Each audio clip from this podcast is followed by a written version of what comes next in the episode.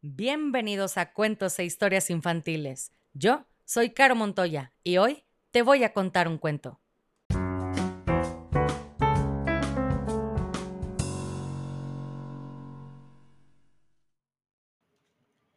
Y el cuento del día de hoy se llama Cuando nace un monstruo, escrito por Sean Taylor, ilustraciones de Nick Sherratt un cuento dedicado a Héctor Miguel Armendaris, de cuatro años, que vive en Chihuahua, México, y le gustan mucho los cuentos e historias infantiles. Héctor Miguel, aquí va tu cuento. Y dice así. Cuando nace un monstruo, pueden suceder dos cosas.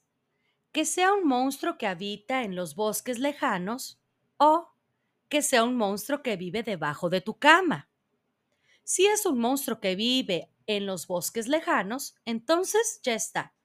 Pero si es un monstruo que vive debajo de tu cama, pueden suceder dos cosas. Que te devore o que se hagan amigos y te lo lleves a la escuela. Si te devora, entonces ya está.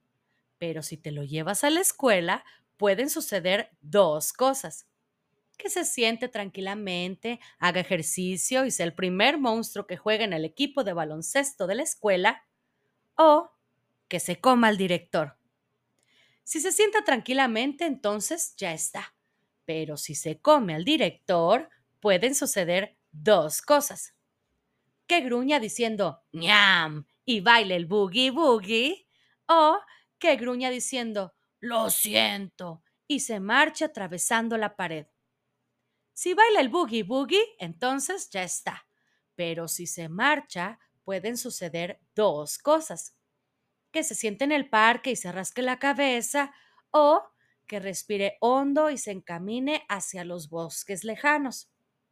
Si se siente en el parque, entonces ya está. Pero si se encamina hacia los bosques lejanos, pueden suceder dos cosas que por el camino encuentre un hotel de los caros y decida dormir en él. O que rodee el hotel y en la parte trasera encuentre un paraguas roto y decida dormir debajo. Si duerme en el hotel de los caros, entonces ya está. Pero si duerme debajo del paraguas, pueden suceder dos cosas.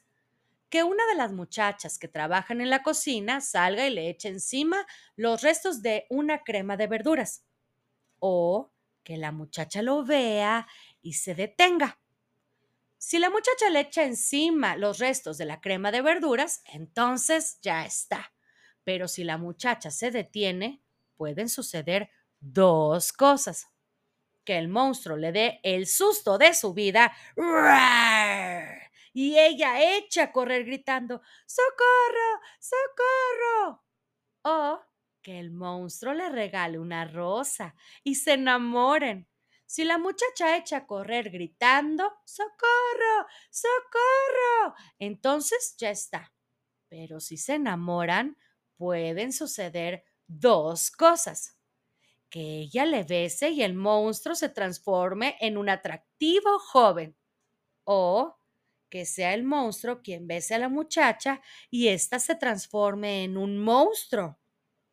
Si el monstruo se transforma en un atractivo joven, entonces ya está. Pero si la muchacha se transforma en un monstruo, pueden suceder dos cosas. Que el monstruo diga, ahora eres muy fea.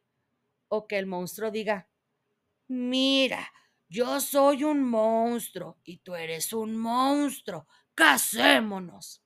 Si el monstruo dice, entonces ya está. Pero si el monstruo dice, casémonos, pueden suceder dos cosas. Que viven felices el resto de sus días y tengan un bebé monstruo o que se devoren el uno al otro. Si se devoran el uno al otro, entonces ya está. Pero si tienen un bebé monstruo, pueden suceder dos cosas. Que sea un monstruo en los bosques lejanos o que sea un monstruo que vive debajo de tu cama. Y colorín colorado, este cuento se ha acabado, y si no eres feliz, has fracasado como lombriz.